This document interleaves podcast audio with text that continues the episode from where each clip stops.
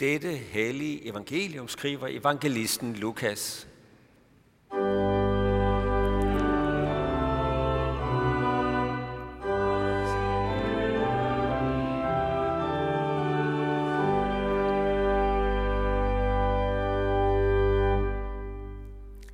Jesus sagde også, en mand havde to sønner. Den yngste sagde til faderen, Far, giv mig den del af formuen, som tilkommer mig. Så delte han sin ejendom imellem dem. Nogle dage senere samlede den yngste alt sit sammen og rejste til et land langt borte. Der øslede han sin formue bort i et udsvævende liv, og da han havde sat det hele til, kom der en streng hungersnød i landet, og han begyndte at lide nød. Han gik så hen og holdt til hos en af landets borgere, som sendte ham ud på sine marker for at passe svin, og han ønskede kun at spise sig med i de bønder, som svinene åd, men ingen gav ham noget. Der gik han i sig selv og tænkte, hvor mange daglejere hos min far har ikke mad i overflod, her jeg er ved at sulte ihjel. Jeg vil bryde op og gå til min far og sige til ham, Far, jeg har syndet mod himlen og mod dig, jeg fortjener ikke længere at kaldes din søn. Lad mig gå som en af dine daglejere. Så brød han op og kom til sin far. Mens han endnu var langt borte, så hans far ham, og han fik medynk med ham, og løb hen og faldt ham om halsen og kyssede ham. Sønnen sagde til, sin, sagde til ham, Far, jeg har syndet mod himlen og mod dig. Jeg fortjener ikke længere at kaldes din søn. Men faderen sagde til sine tjenere, Skynd jer at komme med den fineste festdragt og giv ham den på. Sæt en ring på hans hånd og giv ham sko på fødderne. Og kom med fedekalven, slag den og lad os spise og feste. For min søn her var død, men er blevet levende igen. Han var fortabt, men er blevet fundet. Og så gav de sig til at feste. Men den ældste søn var ude på marken – da han var på vej hjem og nærmede sig huset, hørte han musik og dans, og han kaldte på en af karlene og spurgte, hvad der var på fære. Han svarede, din bror er kommet, og din far har slagtet fedekalven, fordi han har fået ham tilbage i god behold. Da blev han vred og ville ikke gå ind. Hans far gik så ud og bad ham komme ind.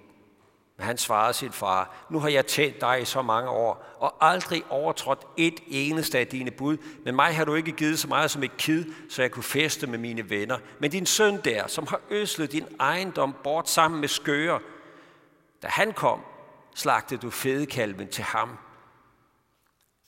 Faderen svarede, mit barn, du er altid hos mig, og alt mit er dit. Men nu burde vi feste og være glade, for din bror her var død, men er blevet fundet levende igen. Han var fortabt, men er blevet fundet. Amen.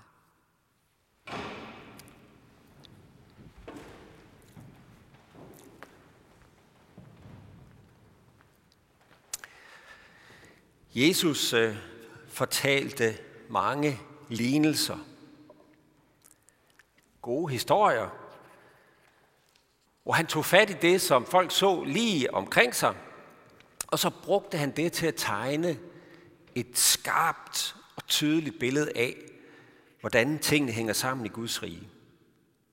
Så kan jeg vide, hvad han har taget fat i, hvis han har besøgt os i dag. Lignelsen om turen. Lignelsen om den punkterede cykel. Lignelsen om den lille og den store klinge eller lignelsen om cyklen i kornmarken og ris til egen rumpe. Mulighederne er ganske mange. Den anden dag, der var der nogen, der funderede over, hvad det er, der får nogle af os til at sidde foran skærmen og følge med i verdens hårdeste cykelløb, lige midt i sommerferien. Time efter time, dag efter dag, i samfulde tre uger. Hvad er det, der fanger. En af de pointer, der blev trukket frem, det var, at turen netop er det her lange, udstrakte drama. En fodboldkamp, det er højintenst drama, ikke? Men det er overstået på knap et par timer. Tour de France derimod, de har de her lange, seje træk, hvor der ikke rigtig sker noget. Hvor det kun er de små marginaler, der bevæger sig. Hvor det næsten kun er landskabet, der glider forbi, og tiden, der tækker af uret.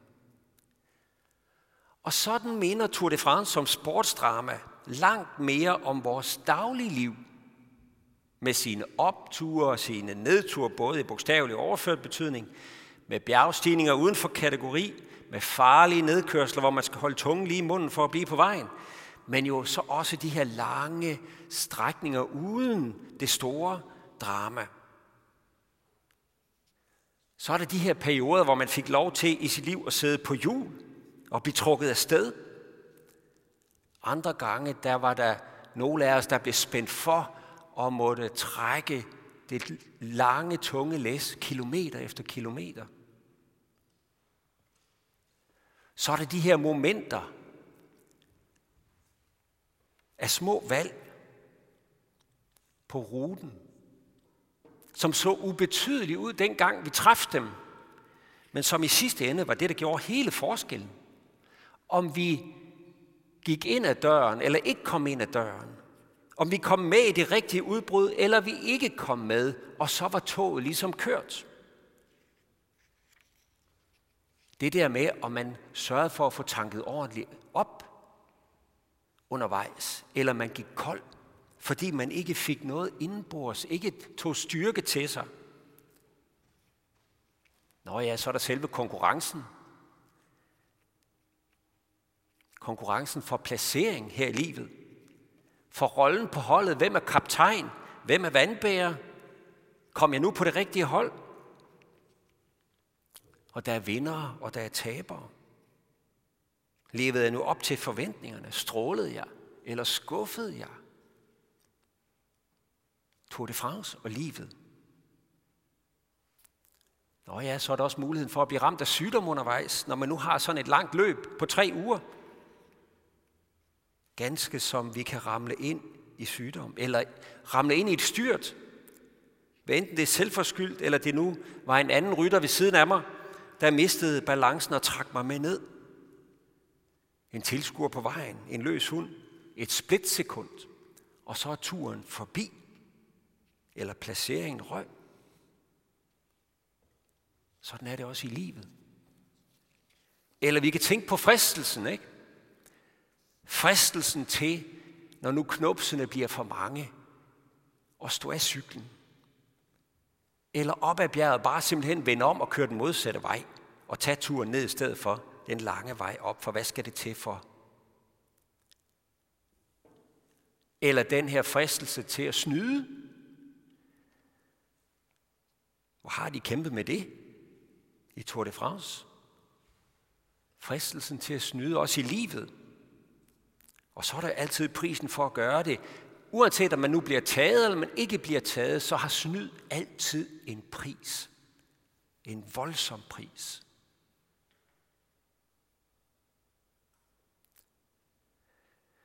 Så naturen den har det med at bide sig fast, hvis først man får tændt for det på skærmen, eller man kommer ned i byen og ser det. Det er nok sidste gang, det sker. I Kolding i hvert fald så er det ikke bare fordi, der er tale om unikke sportspræstationer og nogle danske cykelhelte, som vi kan holde med. Så er det også fordi turen i sig selv er en lignelse. Den er en lignelse, vi kan spejle vores eget liv i. Både i sejr og nederlag. En lignelse, vi måske også kan hente lidt inspiration i til at kæmpe og blive ved og ikke give op, selvom vi også bliver ramt af alt muligt, ligesom cyklisterne gør på turen. Turen er allerede en lignelse. Men er den så en lignelse på Guds rige? Ja, det kunne den sådan set godt være. Det kunne den godt. Tour de France har faktisk lige frem sin egen tilbagevendende og evige djævel med. Så der er der i hvert fald noget der, der godt kunne minde om vores øh, kamp, selvom han ikke er en del af det officielle setup på turen. Men også troens liv har sine kampe, sine op- og nedture, fristelser, behovet for udholdenhed. Vigtigheden er at cykle i den rigtige retning, i det mindste. Vigtigheden af at få næring til troen undervejs. Vigtigheden af at være på et hold, der bærer hinanden og hjælper hinanden.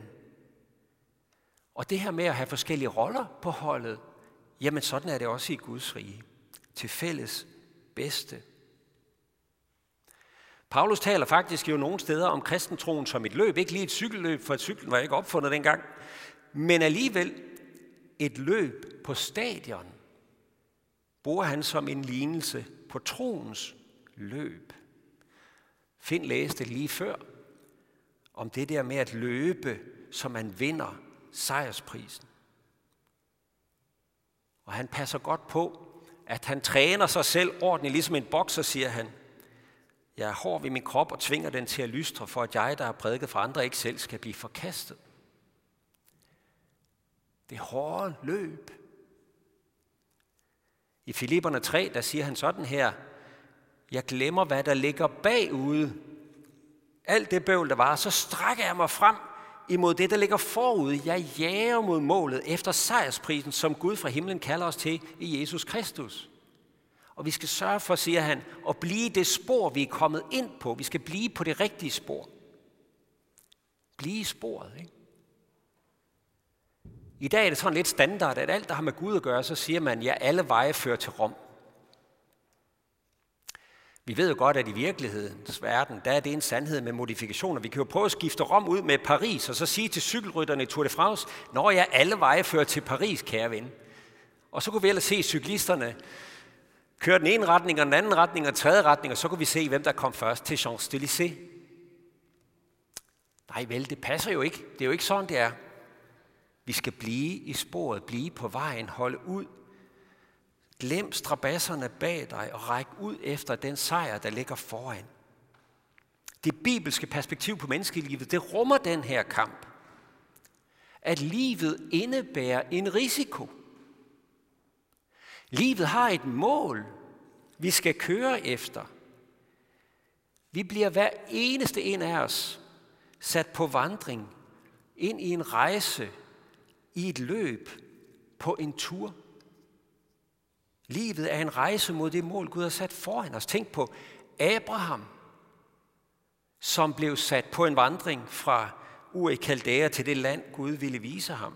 Moses israelitterne, de blev sat på en ørkenvandring på vej mod det forjættede land. Disciplerne, de blev sat i gang med at følge Jesus. Og sådan er vi også sat på en vandring mod Guds genrejste paradis ved dåb og tro. Og han vil, at vi skal nå helt frem. Han tvinger ikke nogen, men han vil, at vi skal nå hjem. Han har givet os en retning i sine bud. Han har vist os hen til ham, der selv er vejen, sandheden og livet, nemlig Jesus Kristus. Og så formanes vi ellers til at stride troens gode strid. Og her kunne vi så godt parkere cyklen og lade den stå her et stykke tid. For det er så sandt, som det er sagt. Turen som en lignelse på troens kamp og strid. Men det er så også her, kære venner, at der ligger en far for, at kæden ryger af. At vi får oversat lignelsen om løbet på en måde, som i virkeligheden fører os på vildspor, på afveje. For på Jesu tid, der var der mange religiøse mennesker, der tænkte, jamen de har helt styr på Guds vej. Den går lige ud af den vej, og den følger vi. Den, der har åndeligt gode ben, kører direkte ind af perleportens åbne porte. Den, der præsterer på troens og stydens smalle vej, han går ind i Guds rige. Den, der vælger det gode liv til, det gudelige liv til og tage fat i Guds rige med alvor udholdenhed, står turen igennem og vinder sejrskransen. Den stærke vinder. Ikke? Det var faktisk til nogle mennesker, der tænkte præcis sådan her, at Jesus fortalte dagens lignelse om den fortabte søn. Her trækker han et menneske frem i sin historie, ikke? hvor man i hvert fald kan tale om, at her var der en, der valgte at køre stik imod kørselsretningen. Et menneske, der fulgte fristelserne og aktivt valgte sin himmelske far fra. Som ikke gad arbejde med derhjemme. Ikke gad det med udholdenhed og cykle op ad bakke, som kun gad sig selv. En fortabt søn. Der hvor storebroren han var klar til at tage den hårde tur til Paris, så slog lillebroren sig på en fornøjelsestur til Rom, sammen med alle de andre, der mener, at den vej kan man jo bare cykle, så når vi nok frem. Det søde og amoralske liv. Og hans valg fik konsekvenser. Pengene slap op, han endte blandt svinene. Så langt så godt ville mange religiøse mennesker have tænkt. Sådan. Han cyklede den forkerte vej, selvfølgelig nåede han ikke frem. Men så kommer chokket. Det chok, der vender det hele på hovedet. For da den her uforskammede svigerbror kom i tanke om, at det nok alligevel var bedre at være vandbærer derhjemme hos far, ja, hvordan blev han så taget imod? Han blev sat på holdet igen. Med fest, sang og glæde. What? Og ikke bare det. Hans far havde længselsfuldt stået og spejdet efter ham hver eneste dag. Og broren, der var blevet derhjemme og havde knoklet, spørger jo så, hvad er det for noget? Hvordan kan det gå til? Ja, her har jeg taget del i det hårde slid. Jeg måtte endda slæbe ekstra hårdt, bare fordi en vis anden person var stået i cyklen for at leve livet. Og så bliver han taget imod med kysseren. Hvad er det for noget? Den helt overraskende pointe i den her lignelse, det er den godhed, tilgivelse og kærlighed, som den her far reagerer med. I virkeligheden burde man have kaldt den her lignelse for lignelsen om Guds faderhjerte. Hans fuldstændig overraskende, overrumplende faderhjerte. Eller også skulle man måske overveje, hvor mange fortabte sønder, der i virkeligheden er i lignelsen.